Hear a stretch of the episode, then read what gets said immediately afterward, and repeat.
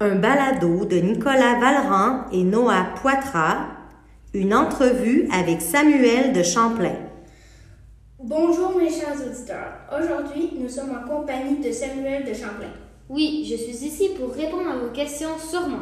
Pour commencer, en quelle année êtes-vous né et où Je suis né en 1567 et dans un petit village nommé Brouage en France. Qui était ton métier J'étais un géographe au service du roi. Pour ceux qui ne savent pas c'est quoi un géographe, c'est une personne qui voit comment la planète est formée pour en faire des cartes.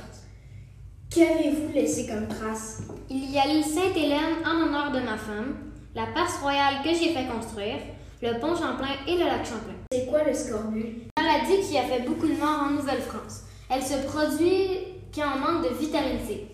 Ses effets, c'est qu'on perd nos dents et qu'on saigne de la bouche. Il y a les oranges mûres et la carotte qui, a- qui contiennent beaucoup de vitamine C. Quel âge avait Hélène quand vous vous êtes mariés Hélène avait 12 ans quand je l'ai mariée. Merci